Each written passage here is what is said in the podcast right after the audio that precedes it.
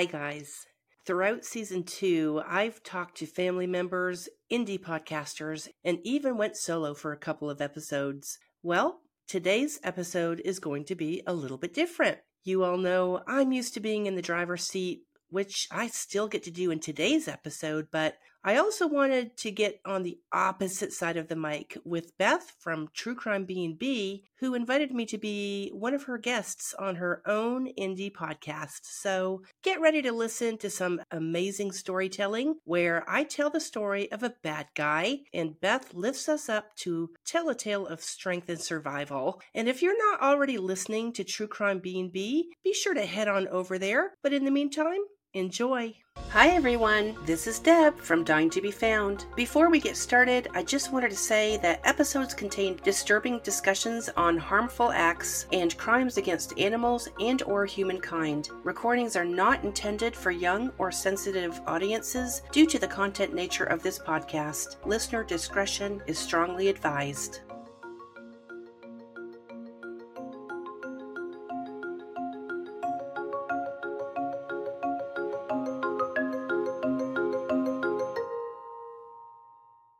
Everybody. Welcome back. This is episode 82 at the True Crime B&B. This is Beth, and today I have a wonderful podcaster joining me. This is Deb from Dying to Be Found. Deb is probably already on your playlist, but if not, you're going to want to after you hear her tell her story today. So, Deb, please tell us a little bit about yourself and your podcast. Hi, Beth. I am so excited to be here. Thank you so much for inviting me. Dying to be found is what I like to say open to the interpretation of our listeners because we are a true crime podcast, but it's not always about the high profile, with an exception today because I am doing a high profile today.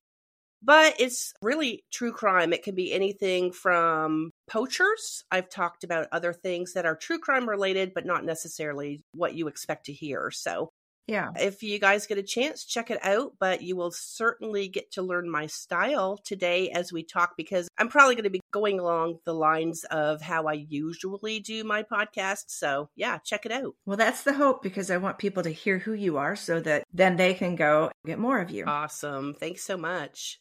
So that's kind of the goal. And I think we're similar in that I also like to normally pick low profile cases that haven't gotten a lot of attention, or maybe they happened 30 or 40 years ago and really people have kind of forgotten about them. And mm-hmm. I don't want mm-hmm. those people to be forgotten. So when I find them, I like to bring them back for a little while so people are thinking about them. Absolutely. I actually have two podcasts. One's called Dying to Be Found, and the other one is Dying to Be Found The Dash.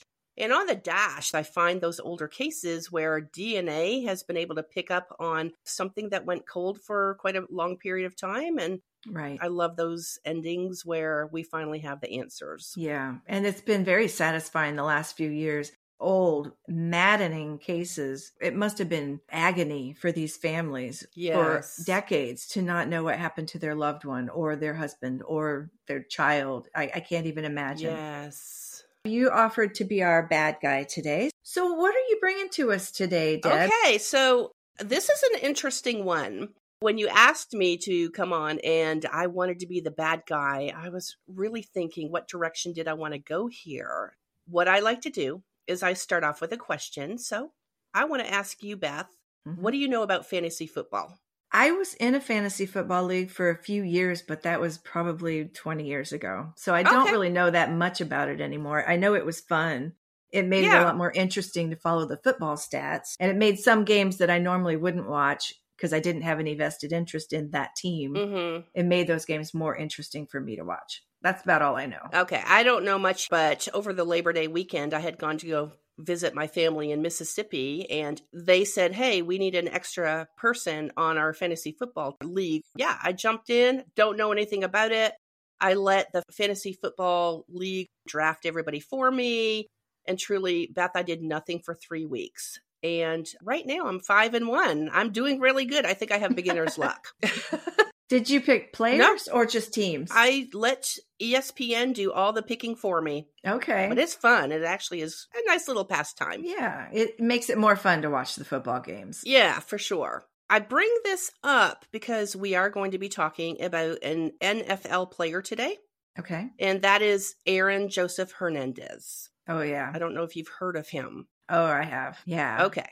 Aaron rose to fame back in 2013 when he landed a $40 million contract to play for the New England Patriots as a tight end. Mm-hmm. So, we're talking about Aaron today. I want to start by giving a brief history of Aaron's high school years.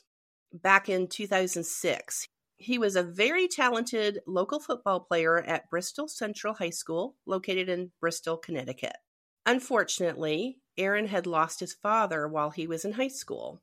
And he did not take that death very well because, according to family members, he immediately began showing disturbing signs of a troubled youth.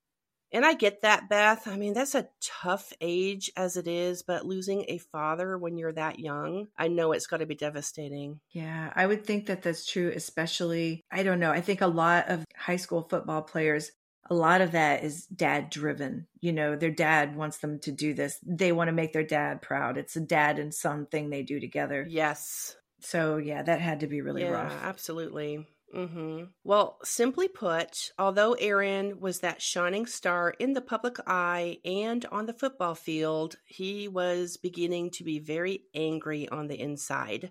He began acting out when he wasn't on the playing field Aaron began doing illegal drugs and associated himself with the rough crowd around town, and some say that he was associating himself with gang members. Uh oh, okay. Although he was struggling with personal issues, Aaron managed to get accepted into the University of Florida after graduating high school. That's awesome. Mm-hmm. So he moved from Connecticut down south, which I think he was hoping to start things off with a clean slate. You know, he's getting in trouble in his town. He wants to go somewhere new. I understand that absolutely. Sure. Unfortunately, that was not the case because in 2007, shortly after Aaron settled into Gainesville, Florida, he was arrested during a barroom brawl. And I think this had something as simple to do, Beth, with a spilled drink. Of course, he's angry, he's acting out, there's alcohol involved. Do you think that he was the one who started the brawl, or was he like kind of looped into it by somebody else? Pretty sure that he was the one that started it. I can't say for sure from the articles that I read. I don't think he was looped into anything. Okay. I just wasn't sure if he spilled the drink on somebody or somebody spilled it on him. Oh, uh, that's a great question. But regardless, anyway. well, Aaron was also questioned in a double shooting that same year, but he never faced charges for that. And this is where I say, Beth, new place, same face. And for those of you who don't know, I'm a teacher for a living. I see students that, you know, again, that's a tough year, but I always tell them when you guys move to a new town, you will always seek out who you know. You are who you associate with. So I'm feeling like this is the direction that Aaron had gone. He was just seeking out the same people in a different place. Yeah. He probably wasn't going down there thinking that he was going to be a whole new guy. He was probably thinking that his past sins would be forgotten and he could just start over again. Yeah. And nobody be watching him too hard yet. Oh, yes. So true. Well, although Aaron started out with a rough beginning, he seemed to settle down and lay low after those couple of run ins with the law. No other occurrences took place that we know of after that for probably the next year or two. Aaron received a suspension from the Florida Gators because he failed a drug screen. But other than that, he mm. seemed to have put his temper into check and he eventually tried out for the NFL draft in 2010. So I think that he skipped his senior year of university and went on to the NFL after that. I think that's amazing. Yeah, he was probably just hoping to get out of there before he got really busted, though. yes, probably so. mm-hmm. and this is where things get a little tricky. Aaron seemed to have talent, but again, his reputation did not get past the NFL teams. So, sort of like you say, things are starting to catch up with him. Many of the NFL owners voiced reservations on drafting Aaron, partly because of those failed drug screens, but also because there was talk that Aaron had been linked to gang activity back in his hometown of Bristol, Connecticut. Wow, okay. So, yes, those actions are definitely following him. Mm-hmm. Things did work out in Aaron's favor because at the age of 20, the New England Patriots drafted him as a tight end in the fourth round. So he's playing an astounding first season with all sorts of stats that make no sense to me, but you get the point because he is on the Patriots team and they had made it to the Super Bowl that year, earning Aaron a five year, $40 million contract that I spoke about at the beginning of our episode. Right. So seems like things are on the up and up, right? Or at least on their way up. Yeah. Maybe not the up and up. yes. Yeah. Between 2010 and 2013, Aaron seemed to have everything going for him, but this is really where his life seems to take a dark turn. Is this bad guy enough for you, by the way? It's getting to be pretty bad guy, yeah. On June 13th, 2013, Aaron had a personal injury lawsuit filed against him. Apparently, he had gotten into another argument with a man outside of a strip club in Florida. Aaron had pulled out a gun and whether he intentionally pulled the trigger or not, the gun went off. Oh boy. hmm Luckily, though, the victim did live, but he was shot in the face and he lost an eye in this incident. So that is why he filed a personal injury lawsuit against Aaron. Wow, I don't think I knew that that was what the injury was. I sort of vaguely remembered that he had all kinds of people coming after him to get back at him for things that he had done to them. But oh my God. Yeah. To lose an eye over a fight outside a strip club is just, Mhm. that's just grotesque. Yeah, it is, but fortunately, I say he lived, thank goodness. Well, a few days later, on June 16th, 2013, Aaron was in North Attleboro, Massachusetts, where apparently he had a off-season home. So, you know, football players tend to have different houses, different states. Aaron had texted one of his acquaintances, a man named Odin Lloyd, a former semi-professional football player. He wanted to just meet up with him. I believe Aaron's girlfriend at the time and Odin's girlfriend were sisters, so this is probably how they knew each other. Okay. hmm And Aaron didn't get a response from his text for at least 30 minutes, and that's actually going to come into play in just a moment because Aaron didn't like that it took so long to receive a text reply. I mean, this is where I say, come on now, can you not just pick up the phone? What's up with that? if I won't respond to your text, I'm not going to answer your call either. yeah, that's true. I mean, honestly, today when you texted me, it took me 10 minutes because I don't always go to my phone. My phone's in the other room. I mean, things happen. You get busy. I'm not one of those people who expects an immediate response when I text somebody because I don't want people to think I'm going to immediately respond if they text to me. Life does not mean I'm sitting here staring at my phone all day waiting for it to go ding. True. So, True. We're not the right generation for that. no. well, I did see the context of the texts, and truly to me, Beth, they were a little sketchy. Let's just say they were not meeting up for beers. Okay. Maybe something a little harder. hmm Was there a transaction involved or was this just a, a communal activity they were going to do together? Yeah. It sounded to me that there might be some transactions involved. Yes. All right. Okay. By the early morning hours of July 17th, Aaron and Odin agreed on a meeting spot, but everything else after that is pretty questionable because later that day, Odin Lloyd was found dead in an industrial park located about one mile from Aaron's Massachusetts home. Oh, Aaron. Yeah. Investigators spent the next 10 days investigating Odin's death, getting search warrants and reviewing CCTV. Around 2:30 a.m. on June 17th, Aaron was seen on surveillance cameras leaving his home armed with a gun. Oh, jeez. To me, I I don't know, you know, it's 2:30 a.m. Maybe he just wanted it for protection? I've left my house at 2:30 a.m. and I didn't go packing heat, you know. yeah, understandable. Absolutely. Well, before he left, Aaron told someone inside the house that he simply couldn't trust anyone anymore. So I'm just kind of telling you this because this sets Aaron's mood before he takes off for the night. yeah. But I do want to backtrack for just a moment because I had mentioned that 30 minute time frame of not receiving that text. According to witnesses, this delay seemed to agitate Aaron a little bit. It was not just annoying him, it agitated him. So by the time he had left the house to meet up with Odin, I think he was probably still brooding over how long it took to receive that text because he wanted his merchandise quickly. Okay. Yeah, so he was already grouchy and he was getting grouchier by the minute. Mm-hmm. Things may have taken a turning point when Aaron and Odin finally did meet up because prosecutors would later say that Aaron indeed was not agitated with that time delay. He was rather upset that Odin had been talking to the guy that Aaron had shot in the face at the nightclub just a few nights earlier. So they were both at the nightclub talking, and Aaron found out that Odin was talking to the guy who got shot at the nightclub? I feel like what happened here is obviously this man gets shot in the face. Only three days went by between the time that that occurred and then when Odin and Aaron meet up. So, in that three day period, apparently they were in the same circle, so they may have known each other. Okay. Odin was talking to the victim. Okay. In that time frame. And then Aaron got wind of that. Okay. Does that make sense? Yeah, he's like, stay out of my business. Yeah, absolutely. All right. So nothing is really clear after that. Only Aaron knows what occurred between Odin and himself before Odin was killed.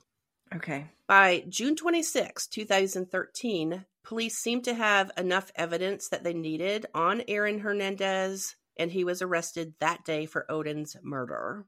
So, this is where I say, you know, once you're a high profile athlete, you know it's going to go straight to the news sources. It's going to be all over the media. So, what do you think the NFL is going to do? They pretty much made up their mind that during this high profile investigation, if Aaron would be arrested for the murder of Odin Lloyd, they would release him from the roster. And that's pretty much what happened. Okay the NFL doesn't have a great track record with dealing with its athletes who have been violent towards strangers or their wives or their families or whatever. So So true. So I'm glad they actually made a hard line in the sand and said, "Okay, if they think you killed somebody, that's got to stop." Yeah, absolutely. And then I'm sure there's something in the contract as far as behavior. You know, they're a public figure, so they have an image they're supposed to be portraying in the public's eye, I suppose. So, I mean, who knows? I don't see why they should have done anything different. Dropping him like a hot potato was probably the right choice. No, I'm not saying they shouldn't have done it with him. I'm saying that there are probably a lot of other athletes that also should have been sanctioned in some way but weren't. Yes, absolutely. And I agree with you there. Absolutely. Well, Aaron was charged with five gun charges and first degree murder, he remained in jail close to a year awaiting his trial for the murder of Odin Lloyd. However, on May 15th, 2014, two more charges were brought up against him. Apparently, police had been working on two more homicide cases from 2012, and that was around the time that Aaron had been said to be hanging out with the wrong crowd. I don't think that he ever stopped hanging out with the wrong crowd, but it I think Aaron was the wrong crowd. I think so. Yeah. If he's going to be a leader, it's going to be with the wrong people, right? Mm-hmm. So back in 2012, Daniel de Abreu and Safiro Furtado were killed outside a nightclub in South Boston. Aaron Hernandez happened to be in town when these murders occurred. Obviously, investigators did their homework here just as well, and they believe that none of the parties really knew each other Everything happens in the nightclubs, Beth. Yeah. What police do know is that Daniel and Safiro had left the club and were driving down the streets of Boston when a car pulled up at a red light and opened fire. Aaron Hernandez was in that car and both men died on the scene. Oh, wow. Now, when you first said that these two men were shot outside of a nightclub and Aaron Hernandez happened to be in town, I thought, well, that's that's a little bit dodgy to make that connection. But okay, if he was actually in that car, okay, now that connection is becoming pretty solid. Yeah, absolutely. So Aaron has three murder charges stacked up against him at this point. First, he went to trial on the drive-by shootings in Boston. But on April 14th, 2017, he was found not guilty by the jury of his peers. How about that? Were they all three tried at the same time? No, I think that they went ahead and tried him for the first two in Boston. And then because he was still behind bars. Okay. So his trial for Odin would be coming up. Now, it's interesting though to me because of a high profile person such as this, you know, a football player making $40 million. I'm really kind of surprised or am I though, that he was still sitting behind bars. Maybe he couldn't make bond because obviously he's got a violent track record. So there was a bond available? Oh. I'm asking if they offered him a bond because sometimes they just say, no, there's no bond available. You cannot bond out of jail. You are staying until your trial. Oh, yeah. I didn't see anything that they offered him one. I just, why was he still remaining behind bars? I'm thinking that if you have that much in your history and you are being held for three murders, I think that there's a good chance they said no bail. Yeah, absolutely. Then that was probably a good choice. Yes. He did not need to be out running around causing more mayhem. No, absolutely not. Well, while he's behind bars waiting to go to trial for Odin Lloyd's murder, he was discovered dead in his jail cell where he had just completed suicide by hanging himself with his bed sheet. He was found just shortly after 3 a.m. on April 19th, 2017, where he was taken to the hospital and pronounced dead at 4:07 a.m. Wow. Aaron had left two suicide notes inside his cell, one for his family and one for his fiance. I mean, it's a definite deal that that is what occurred. Nobody came in and did anything to him. He just completed suicide. And that part to me, you know, as violent and angry as he is, you'll understand why I am. It's a sad ending. It is. Where was his life going to go? Yeah. You know, he had destroyed his own life. Yes. In every possible way. He had an entire golden future ahead of him, and he just could not walk the straight and narrow long enough to enjoy that. Mm-hmm. But on the other hand, you talk about these professional football players, and when they've played football since they were little kids, Mhm. basically, a lot of them become extra violent because they've had head injuries over the years. Yes. That's funny you say that. I was wondering if you were going to go there. I am going there. well, I'll shut my mouth. Like, did you read my script?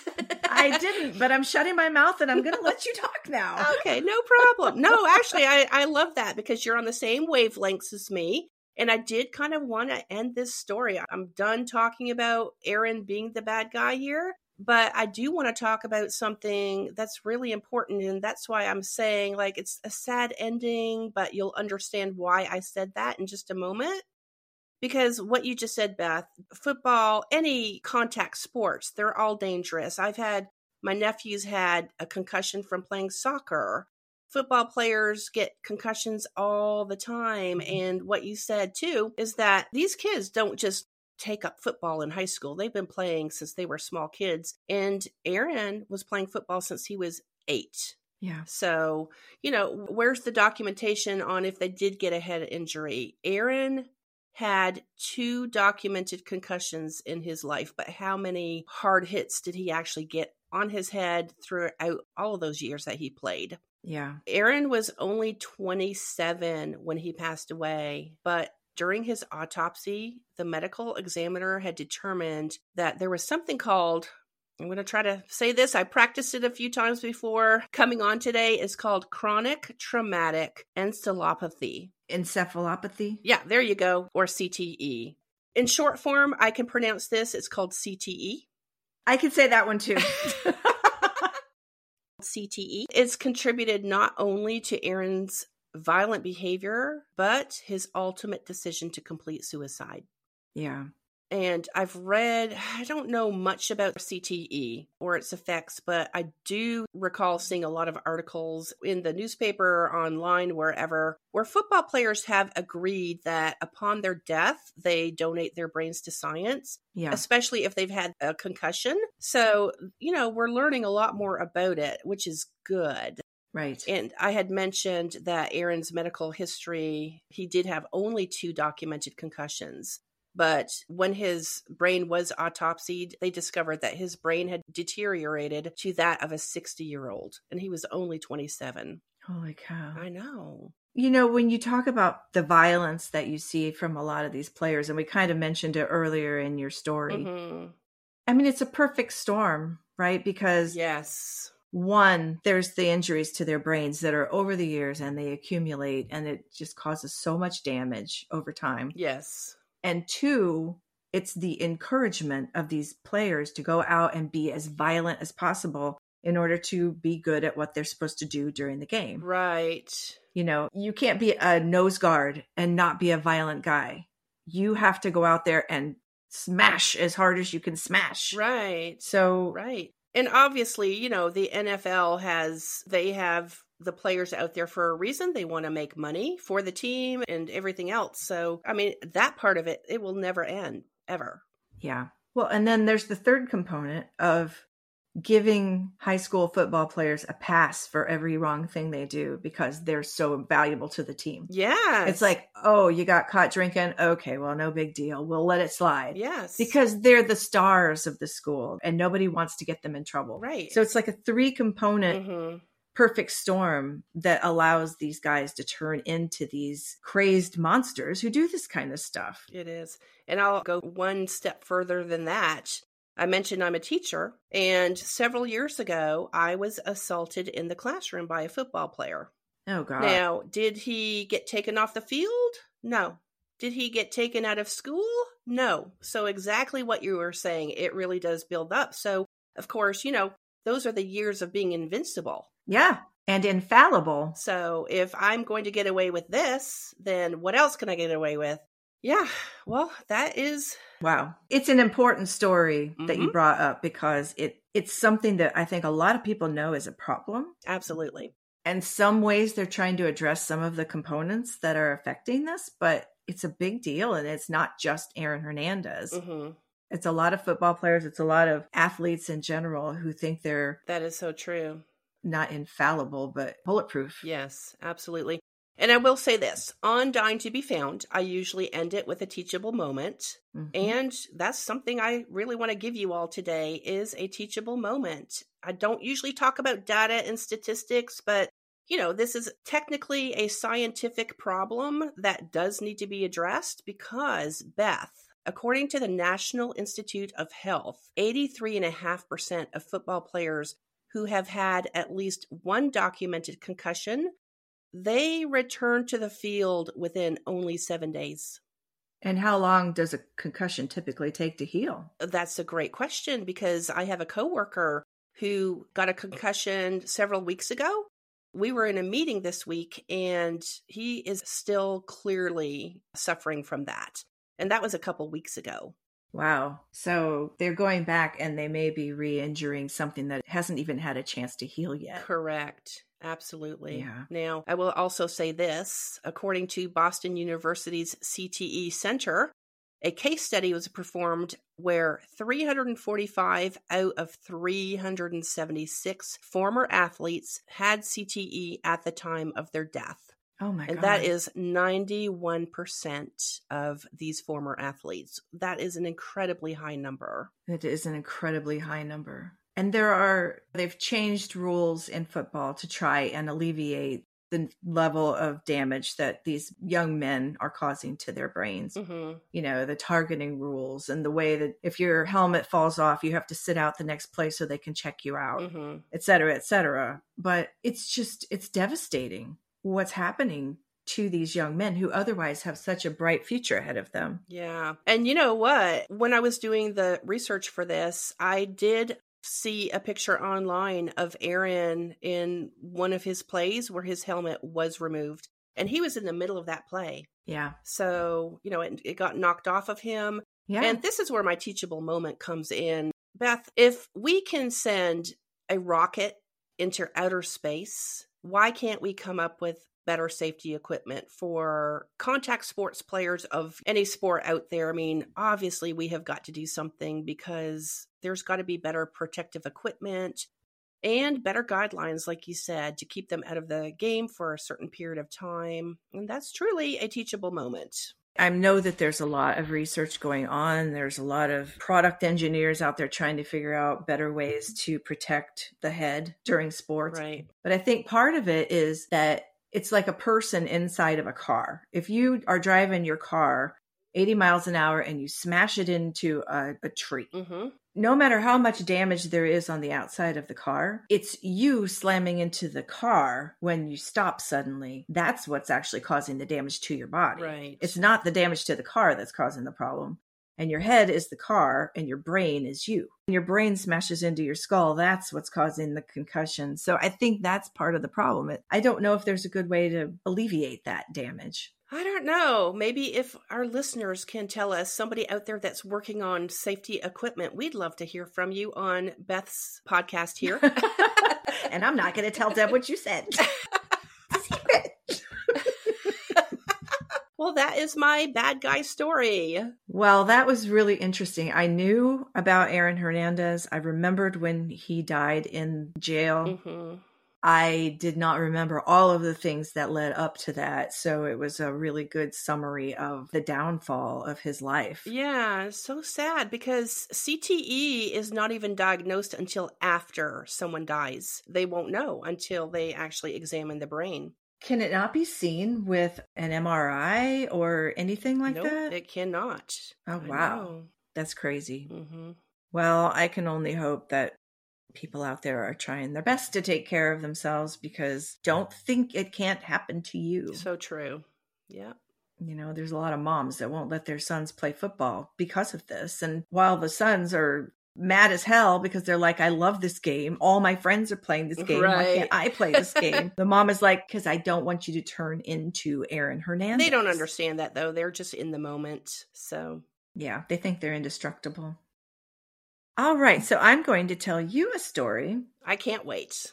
I'm going to preface this by saying this is a survivor story, and a lot of the time with the survivor story, some information will not be available. Sure. Because they don't want everyone in the world to have every bit of information about their lives. Okay. And we'll just go from there. Lori E. Melanson was a lovely young woman. She was pretty, but she didn't flaunt it. She was mm-hmm. shy, quiet, and she kept to herself.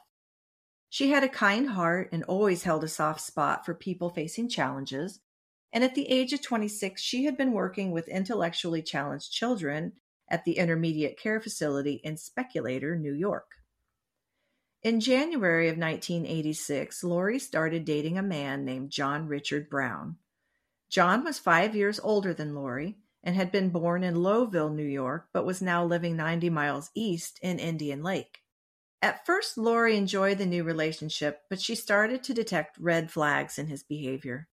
He started to become erratic and unpredictable. Lori started to feel nervous about how he would react to things. His volatility was starting to make her feel afraid of him. After a very few months, John had decided he wanted to marry Lori. Marriage to this chaotic man wasn't what Lori wanted. She didn't want marriage. She didn't want John. Lori decided to end the relationship because it was clear that she and John wanted very different things and there's really no way to go back to a fun new relationship when one party has decided they want to make it permanent. And even though Lori had been clear that the relationship was over, he wouldn't let it go. He chided, berated, argued. He was depressed, negative, and angry. Lori's family worried about her because he had been so unpredictable. So, first of all, how old is Lori? She's 26. Okay so she told her family about some of the behaviors that she was encountering with him? She had. She okay that's good. had told them about the relationship and that he had asked her to marry him and then he was not letting it go and she said no and said okay, let's stop gotcha. this. You go find someone that wants you back john and i'm going to go off on my merry way. And so she told them all that and they were a little concerned because yeah. he was not letting it go. Oh yeah. I'd be a concerned parent myself sure. Absolutely so over time, John began terrorizing Lori, interfering in her daily life. He had even gone and stolen her mail. Oh, wow. Yeah. More than once, he confronted her and put his hands on her, trying to plead his case, threatening her if she didn't acquiesce to what he wanted to marry him. He had even bought rings a few months after meeting Lori, even though she had never given him any validation towards that idea. She felt responsible for the awful things that were happening. In Lori's words, she told herself, quote, I made this baby. I'd better rock it. I'd never heard that phrase before, but I think that's a pretty good phrase. She knew it wasn't her fault for how he was acting, but by saying she'd made that baby, she meant that she had willingly gotten involved with him and now she couldn't get rid of him. She feared even worse retribution for the breakup. He threatened harm to her family. He had told her many times that if she wouldn't stay with him, no one else was going to have her either. And how many times do we hear that in relationships where the controlling partner says, Well, you don't want to be with me, well, then you aren't going to be with anybody. Yes, absolutely. In June 1986, John was arrested for stalking and harassing Lori. He was taken to court where he was directed to stay away from Lori. Lori feared that the charges would just aggravate him and wouldn't protect her if he got a light sentence, so she dropped the charges and he was released. A month later, he was again arrested for harassing Lori because in the 1980s it was uncommon for non harm charges to amount to any kind of sentence that would actually protect her. Lori knew even if he were convicted, he would be out soon and then even more upset with her, making him even more dangerous. Mm-hmm. So again, she dropped the charges.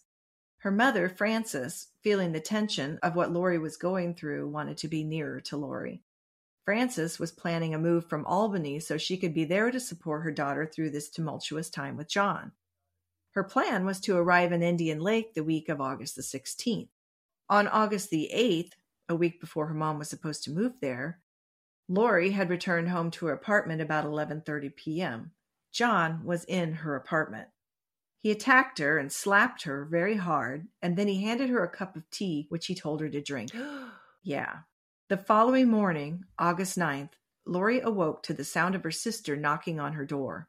Lori found herself naked and had no memory of anything after John had made her drink the tea. so he came out and just slapped her and here, honey, have some tea. Make yourself feel better. He came out, he slapped her and said, Drink this, Okay, so a little forceful. or I'll slap you more. Oh, okay, okay, I got you. Yeah. It was a coercion. He was not trying to make nice with the tea. Okay. I didn't know because, you know, these personalities, they go hot and cold in a hot second, you know? That's a very good point. Yeah, that's valid. So, real quick, sorry to interrupt this story. It's really good. It's okay. I like interaction. Did John know that Lori's mom was coming to move to be closer? I don't know because I don't think that Lori would have told him that. Okay. I think Lori was trying not to interact with him at all, if possible, but he just wouldn't go away. Right. I see. Okay. Later that night, and remember in the morning she had awakened and had been drugged the night before. Later that night, Lori was in her bed sleeping, but was awakened by what sounded like the window being opened. Because of what had happened the previous night, Lori's sister was there staying with her, and Lori called out to her sister that someone was opening the window. As soon as she called for her sister, the person opening the window, which Lori assumed and believed was John, ran away. Lori called the state police to report that someone had been attempting to get through her second story window. The police arrived to investigate, but no one was found, and there was no evidence of whom it might have been. She was told by the police officer that she couldn't file a complaint about the attempted entry because neither of the women had actually seen John. Are you kidding me? Yeah, with everything she's been through, Okay. they're telling her no. So, obviously, they didn't have CCTV either? No, it was 1986, so I don't think that they probably had any CCTV. Oh, yeah. Okay. I that was you. uncommon back then. No, you're right. Back in Okay. the old days. She was told she could file a complaint about the apparent drugging of her the previous night, but she couldn't file that complaint at the time because it was 11 o'clock p.m. and it was too late to awaken the judge. oh, wow. So the state police officer said that he would stay outside her apartment until the morning, kind of guarding over her, and then he would send someone to see her in the morning so she could get the complaint filed. But in the morning, she could not find the officer who had said he would stand guard, and no one had come to take her complaint. I assume that he got called away on another call Mhm. and just never returned.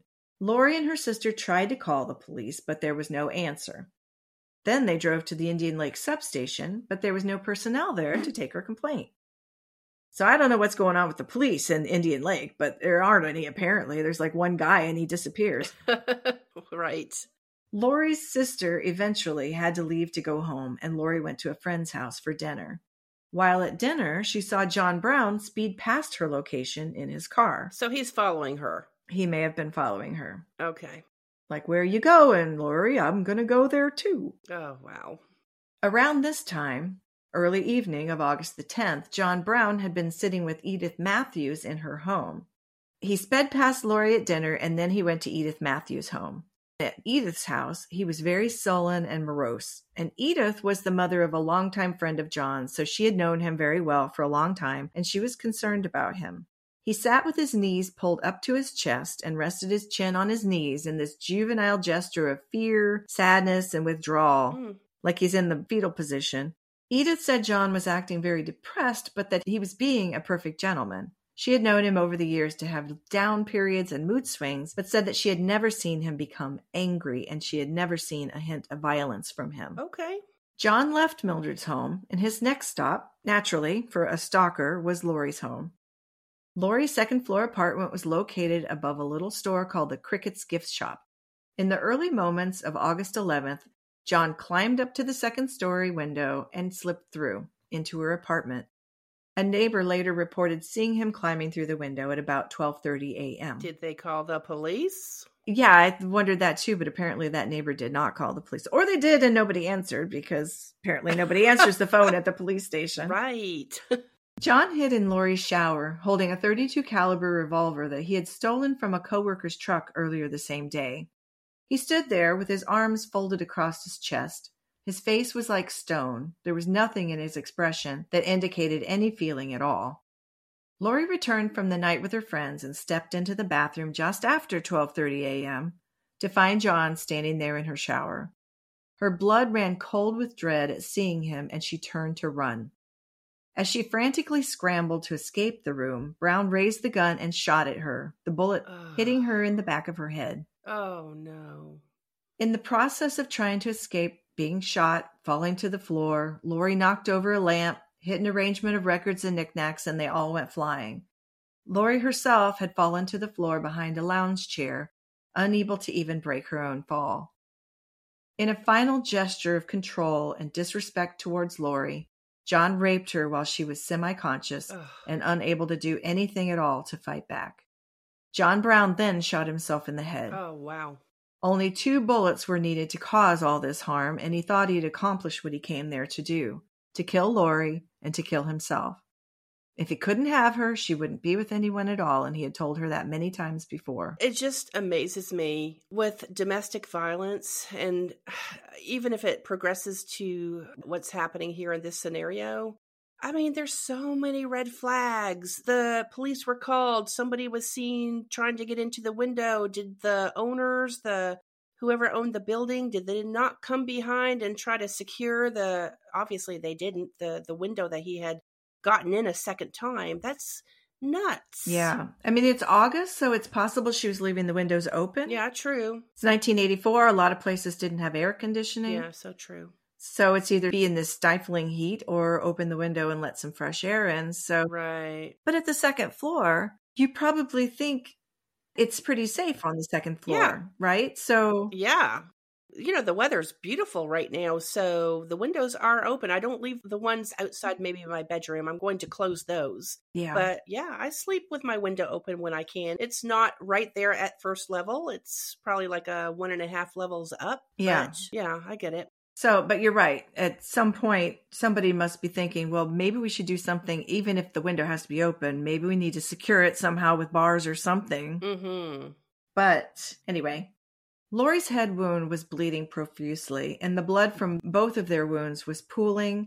It seeped through the floor, down through the floor structure, and then through the ceiling of the first floor below her. Oh my. It took more than 12 hours, though, before Naomi Steele went into that room on the first floor and saw the blood dripping from the ceiling. Oh my goodness. Can you imagine? No. Horrified, Naomi called police at around 1:30 in the afternoon on Monday, August the 11th. John was dead, lying face down on the floor by the time a state trooper who was in the area, oddly enough, kicked down the door of the apartment. Shortly afterward, the Indian Lake Rescue Squad arrived. Lori was discovered in a semi conscious state still. She was semi conscious when he shot her, and she was still semi conscious Oh my gosh. 12 hours later. This girl's a fighter. She is. That's amazing. She was taken to the Glens Falls Hospital, and medical intervention there saved her life. She was in critical condition after surgery to repair as much damage as could be repaired, but doctors were not able to remove all of the bullet fragments in her brain. Pieces of metal still impacted the portion of her brain that control her vision. She was left blind from the attack. Not partially, but completely. Her eyes were okay, but Uh huh. It was the signals that couldn't get to her brain. Okay. So at that time, she was completely blind. Oh, gosh. While Lori was fighting for her life, an anonymous woman who felt that John had been a kind man who was misunderstood and treated unfairly donated $1,000 and a set of books entitled Understanding Human Behavior to the Indian Lake Public Library with the stated intent that the library would start a collection of books on human psychology. And while on the surface it seems distasteful to make a contribution memorializing a man who did such a horrific thing, I think it comes down to this donor not being able to reconcile the John Brown that they knew with his horrible final acts and his obsessive and cruel actions in the last few months of his life. I have a question. hmm Was this person related to him or they just knew him? They were anonymous, so they never said who it was, but I sort of wondered if it might have been that mother of the friend who was talking about what a kind gentleman he always was. Okay. Mm-hmm. So, I see. Well, then, too, I mean, Lori cannot have been the first person who suffered the abuse by John. He's had to have had a track record, don't you think? it's possible. Yeah. Yeah, there's no one else that came forward and said that. Mm-hmm. But by the time he's 31, this is not the first time he's tried to be coercing and Mhm. controlling someone in a relationship. Right. It doesn't happen overnight. No, I mean, it starts small. It starts with things like, you know, where are you going? Where are you going to be? Call me when you get there. Call me when you get home. It's Mhm. it's that kind of stuff. And then it just grows to this over time. So Mm-hmm. there probably were other red flags, but Lori had no way to know what those were. She didn't have any way to know if he had done this to other people before. No, and you're not going to, when you're in a relationship, you are going to be that perfect person at all times, and you would not share something like that anyway. No, of course not. Because the people that do this sort of stuff never think they're doing anything wrong. Right. They think they're absolutely justified Uh-huh. to be this way. Right. Narcissist at its finest. Exactly. It's not me, it's you. Mm-hmm.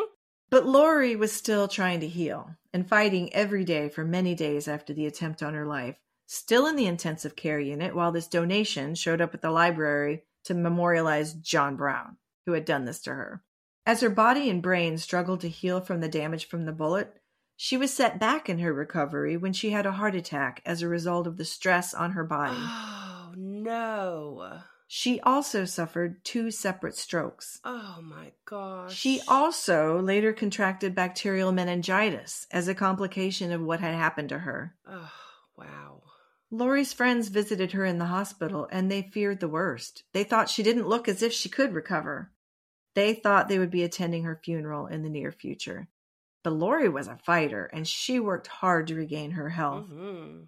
As she went through the first years of recovery, her brain was unable to receive the signals that her eyes were trying to send it. A doctor in the hospital after her injury had told her she would never be able to see again. She suddenly couldn't drive anymore. She had lost a lot of her independence. She had to rely on friends or family to get her to places that she needed to go or wanted to go or just felt like going. She lived with her blindness, and while she thought how much she wanted to prove that doctor wrong, she still had to live in the dark but her blindness didn't prevent Lori from living her life. Lori filed a lawsuit against the state of New York for not protecting her from John. After all the calls and attempts to reach them in the preceding days and just hours before the final attack, Good for her. the court ruled that while the state police undertook an affirmative duty to act on Lori's behalf, they weren't convinced that she had justifiably relied on the state police's acting on her behalf. In other words, although the police had promised to help her get a report filed and hopefully to arrest John, when Lori had seen him at 5 o'clock p.m. that day, she knew he had not been arrested, so she should not have relied on the state police by that point to protect her from John. So Lori lost her case, and on appeal, the judgment against her was confirmed. That's frustrating. Oh, that's just wrong. It's frustrating because she tried so hard Yeah. Yes. you know, she had dropped the charges twice before, but he hadn't raped her. He hadn't drugged her at that point. By the time he's drugged you, raped you, left you naked in your apartment, that's such a violation. It's just beyond obscene. And Yes. at this point, she had such a reason to have him arrested. Yes, and the unfortunate part here is that's so common for victims to drop charges. It's so common. Yeah.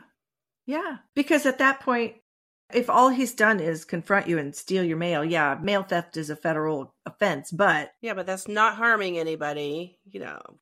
yeah, so it's not going to get him immediately out of your orbit. Right. That would to me be okay. Is it just a simple act of violation there? Yes, but we know just from all the stories that we hear that it does build up and you know the victims they're caught between the rock and the hard place if i try to leave what's going to happen so a lot of them stay just because of that Yeah. Well, we've talked about it probably on 40% of the cases that we've covered. As soon as the victim tries to leave, the perpetrator mm-hmm. has nothing left to lose at this point because all they want is to control that person. Mm-hmm. And if they've completely lost control, they don't care what happens now. Mhm. They're going to get their revenge. Mm-hmm. So leaving is such a dangerous time. And that's what's going on here. Lori said, see ya. And he, he lost it. Going through this terrifying and painful experience could have hardened Lori and made her cynical towards other people's needs. It's like, I don't care what you're going through. Look what happened to me. But Lori already had worked in the Center for Intellectually Challenged Children. And after this horrific event that she had survived, she decided she had something to offer other people who might experience things that challenged them physically or mentally. She began volunteering at the Wiswall Center for Independent Living, where people with special needs were able to go for resources, classes, help, and encouragement. Her empathy provided a common chord with people who have physical or mobility challenges. The Wiswall Center is now known as the Southern Adirondack Independent Living Center. Lori said in a 1999 interview, quote, I tell them that they can succeed. I'm living proof of that. We are not disabled. We are physically challenged, and there is a big difference. Lori knew that sighted people tend to take their vision for granted. They forget what a gift it is to be able to see. She made a point that when she's walking down the street and needs help in locating something she's trying to find, she doesn't hesitate to ask someone to assist her. Given that she walks with a white cane, they can easily determine that she is not able to see. But still, every time she asks for this kind of assistance, the person mindlessly turns and points in the direction that Lori needs to go. She can see the motion, but she can't see where they're telling her to go, and she has to say, I know they're pointing, but I have to ask, where are you pointing? Over the years, Lori was featured in quite a few newspaper articles pointing out accommodations that were being developed to make it easier or possible for the blind to participate in normal everyday activities. She was in an article about the drive to add narration to movies on the big screen to make it possible for a sightless person to follow the action. Because if you have sight, you never maybe have considered that. oh wow What's it like to go to a movie when you hear noise, you hear music, you hear talking? yes But what if there's a big action sequence? You have no idea what's going on. right we take so much for granted until it's not there Yeah, we do. And I've noticed the last, well, I can't remember the last time I went to a movie theater, wow me neither but things happen there Dip, do you need help? Action narration is now a common thing that's available wow for sightless people. So I, I think that's awesome. uh-huh She was also featured in an article where the Bureau of Elections in New York was testing out accessible voting equipment that allowed her to choose and vote for candidates as guided by voice narration through a pair of headphones. Before this development, Lori had always had to share her voting choices with someone else who she trusted to fill out her absentee voting card for her. And imagine that your votes are not your private business. Now you have to share them with someone right who's going to transcribe them, and you just have to trust that person's not going to right oh well i don't agree with that one so i will overrule this and i will vote for the other candidate i mean Mhm. hopefully you've got trustworthy people that aren't going to do that but you don't know right because we know we we shouldn't be talking politics because everybody has that opinion and i hope she did have somebody that she could try. I'm sure she did you know? Absolutely i hope so too. But she shouldn't have to do that. She should have the ability to vote privately like everybody else. Absolutely. Over time lori's brain healed enough that she began to be able to see some changes in light. She could raise objects or books to within a few inches of her eyes and see them enough to identify them or to read if the font was big enough. wow She could also follow a TV show if she sat within about four feet of the screen. wow So her vision didn't completely come back, but it did heal enough that she was able to function a little bit better than before. I did not realize too because you were talking about pointing in what directions. So she had a little bit of sight, but that's amazing. Four feet is actually a long way. Yeah. And there was all text on the screen, she would probably have to get closer.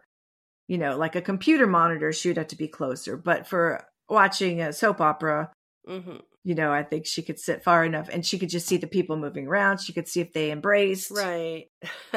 Yeah, that was a really good development in her life. oh, good for her. So while Lori was handed a really crappy hand to play, although she had done nothing to deserve what happened to her, she went forward in her life with grace. Lori struggled with accepting how different her life had become, how much her independence was disrupted, and how much of her life overall had been changed by one person's selfish choice in 1986. But throughout the daily struggle to keep moving forward and being a positive force in the world, every time she worked with people at the Independent Living Center, she knew she'd helped someone, been a positive influence in their lives, and she was reminded of that every time she walked out that door. And that's about all that's available about our good hearted survivor, Lori Melanson, who was one of the unfortunate people who just get latched onto by unhealthy stalker types who will not let them go and live their life. As far as I can tell, Lori is still living, and I have to believe that means she's still making positive impacts on those around her. So that is the story of Lori Melanson, our hero of the day. Oh, I'm sure she is. I love that she survived and she's so strong. I mean, what a great independent, influential person. I have goosebumps, Beth. This is amazing. Good for her. I had read an article that just made a quick mention, like a one sentence mention, that John Brown had also burned down her parents' retirement home.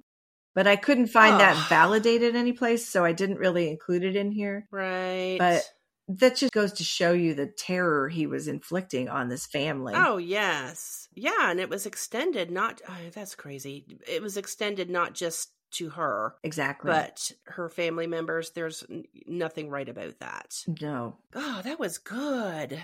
The thing is, though, like you mentioned earlier, these domestic violence and assault cases that are so you see it coming. You you can see it coming because we've seen so many of these cases. We know he's going to turn the corner and just Yes. and drop that shoe that can't be undropped. You know, you can't unring the bell. And this guy was going to do something violent to Lori. Mm-hmm. But Lori hadn't had this relationship before. She didn't know as much about domestic violence cases as you and I do. She didn't know. She had no way to predict this. No, and But when she asked for help, nobody helped her. Yeah, that's crazy. You know, I don't know about you, Beth, but I have witnessed people in those types of relationships. It's really hard as an outsider looking in, like, how involved are you supposed to get? In what direction do I need to go? It's very difficult, even for those people that are not in that situation. Yeah, it is. And I, I did a case a few episodes ago, and Rachel from Australia, the survivor in that case, actually said if you see that your friends are in a bad situation, don't just let it go. Don't say they know what they're doing, they'll be okay, because they may not have any idea how to get out of it. Right. Help them find resources, you know, offer help, offer to let them have a place to stay. Yes, but yes, absolutely everything that you were saying 100%. However, we're going to go back to the victim who does not see that leaving or taking action is going to benefit them in any way. There's so many people, you know, we already said it once, but Yeah. so many people stay for the wrong reasons. Well, in some places, there just aren't any local resources for people to get up, pick up their bag, and go. True. You know, if you don't have a safe place to land Right. when you leave that house, Yeah, that's going to make it extra hard for you to get up and go. sure. Yeah. A lot of women's shelters, and I know it's not only women who are abused and threatened by their partners, but a lot of women's shelters don't even have published addresses because they want the survivor to go and have a place where there's no possible way for someone to find them. They have to individually get that address from someone. Yes. And then how do you do that? There's so many it can take a long time. Yes. I think there are more resources available now, a lot more resources available now than there were in 1986. Yeah, absolutely. And it wasn't as publicly known how these relationships devolve. You know, that Right. devolution of relationships is terrifying. Well, I'm glad that she survived. I'm glad that Lori's, oh my gosh, I'm just like thrilled that her sight came back enough. And I mean, her spirit, she seems nothing stopped her from doing what she had to do to move on with her life. And that, oh my gosh, is she doing public speaking anywhere? I don't think so. I didn't find anything. I would have thought if she was doing something like that, she would have had a website. Mm-hmm. And I couldn't find any update on what she's doing now, like today. So she's just, she's just living her life. I think she's just living a private life because they said at the beginning that she was Yeah. very quiet, kind of kept to herself. She didn't really want to go out there and beat the big drum. She just right. wanted to live her life. Well, good for you, Laurie. Yeah. that was a great story, Beth. Well, thank you. And thank you for bringing us the story of Aaron Hernandez because I really did mm-hmm. learn a lot in your telling of that. Thanks. Do you have any last things that you want to tell people about how to find your podcast or where you can be found on social media? Absolutely. You can find me on hashtag dying to be found, and that's dying the number two, the letter B found. I'm actually doing a little bit more on TikTok these days, but I would say Instagram is probably the number one. I do have Instagram, Facebook, Pinterest, TikTok. Instagram is probably my number one. I do have a website, dyingtobefound.com.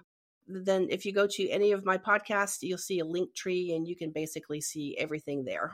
And basically, if you do any search on any of the podcast sites on Spotify, Apple, Amazon Music, Dying to Be Found, you'll find me. Google me, you'll find me.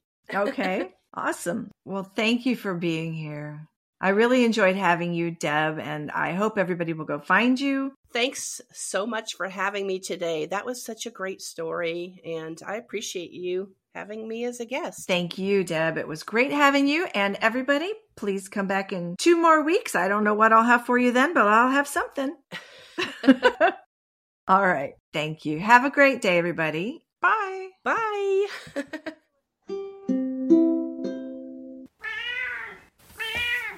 So, what are you going to do to prove it? See, here we go. Scratch that. My daughter Shelby, she helped me along the way because my nephew, whom I'm neck and neck with, I think he's a little competitive. You know, look, I can't read out loud, just so you know. So you're going to have a little Well, bit of if- edit. If your head falls off, you were trying to read and I cut you off. Oh, no, no. No, no, I am not reading, but I'll do it again. Hit really hard. Sorry, I'm going to have to edit that smack out. See, I couldn't even say it. And I worked in the medical field for 15 years. there Sorry. you go. Okay. Something is going bumpy, bumpy on your end. Really? Stop thumping. Okay. Thumping. Okay, sorry. I'm teasing. I got I, Yeah, I was trying to like take notes, but I won't do that. you don't have It's because I'm on the bed. That's the only place that I can get good sound. It's wiggly. Is it okay if I ask you questions? And First of all, how old is Laurie? yes. So he sped past where Laurie was at dinner. Then he went to Edith Matthew. Oops, I just whacked my microphone. Whoops. John hid in Laurie's sta- in Laurie's stower, taking his dower. could be done as could re- that doesn't make any sense. As much damage as I'll fix that later. Neither of those makes any sense. Okay, I got you. Okay. Easier. There's my cat. Oh, Hush, yes. Haley, can you come save me? Let me text her real quick. She's upstairs. or you can just bring Puss into the the screen Well, here I've so I locked her out of him. this room. Oh, she's She's- outside, and Yes. she's that loud. I just texted, help, help, help. Are you out there? yeah. Thank you. Saved from the big black bear monster. Did she get her sight back? Let's just keep going. what 13 years after then is it possible so anyway we'll get there but Well, That's I why know I why asked you the asked the question. question, but you still have to wait because I have another paragraph before I get there. Narra- narration, narration, All right, I'm getting to the end of this and I'm starting to lose my focus. I don't know. I was not even prepared You don't know. to look that up, but I'll look that up real fast. you have to say bye too. Nobody ever wants to say bye. when I was, uh, when you asked me to, hold on, I'm sorry, you're going to have to clip this out. Don't put it at the end of your podcast now. I might. Everything's open for the bloopers. That's okay. Thanks for listening to Dying to Be Found, True Crime Podcast, and our Dash mini series. Every week, we'll bring you a variety of true crime episodes, a little dash of hope, plus special bonus episodes with some really cool guests. Before we go, we'd love for you to share this podcast with your friends and give us a five star review. Follow us on TikTok, Instagram, Twitter, Facebook, and Pinterest at Dying to Be Found, or visit our website at dyingtobefound.com, spelled just like you see it in our logo. Better yet, click on our Linktree account found in the show notes where you'll find all the information in one place. Be sure to dash in every Wednesday for our mini episodes, plus every Thursday when I get together with some of my family members. Thanks again, everyone, and we'll talk to you soon.